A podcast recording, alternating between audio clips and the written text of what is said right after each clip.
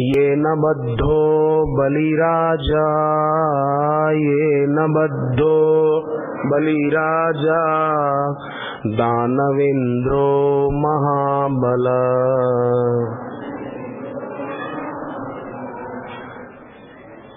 तेन त्वाम् अभिबध्नामि तेन त्वाम् अभिबध्नामि रक्षे माचल माचल, रक्षे माचल माचल।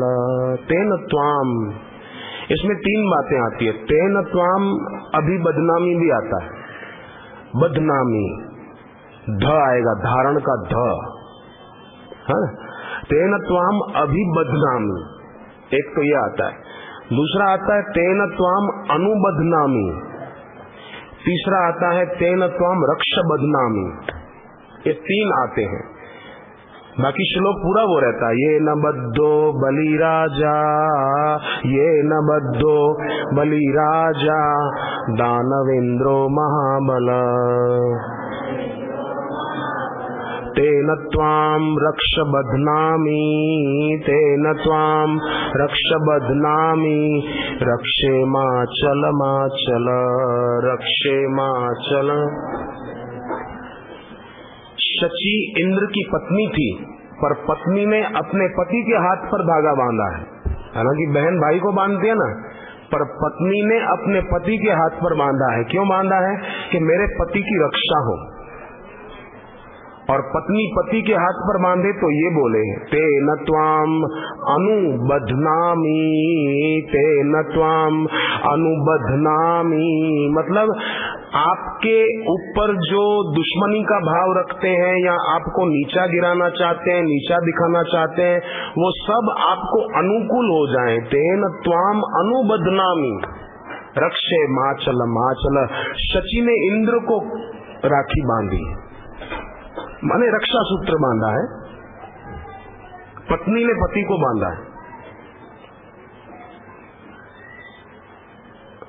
और बहन भाई को बांधे तो तेन त्वाम अभिबधनामी तेन त्वाम अभिबधनामी, रक्षे माचल माचल रक्षे। तेन त्वाम अभिबदनामी मतलब मेरा भाई ऊँचा उठे। मेरे भाई का जीवन ऊँचा हो, पवित्र हो, सदाचारी हो, दुराचारी न हो तो इसलिए तेन त्वाम अभिबदनामी, ऊँचा उठे मेरा भाई।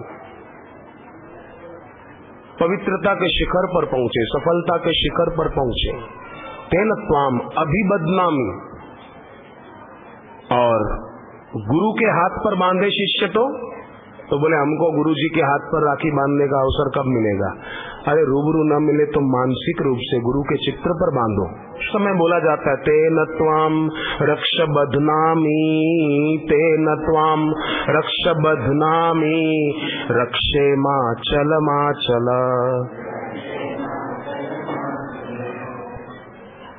मेरी रक्षा हो प्रभु। दुनिया में गिराने वाले, फंसाने वाले तो बहुत हैं, पर तारने वाले तो गुरुदेव आप ही हो बस। तेन त्वाम रक्ष बदनामी। जैसे बलि राजा बंध गए थे, ऐसे मैं भी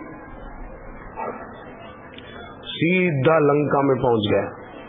दोबारा आया ही नहीं बलि राजा को मारने के लिए। तो तेन त्वाम रक्ष बदनामी। अपने गुरु के हाथ पर मानसिक रूप से शिष्य बांधे। रक्षाबंधन का पूर्व पर्व केवल भाई और बहन का ही नहीं है, गुरु और शिष्य का भी है।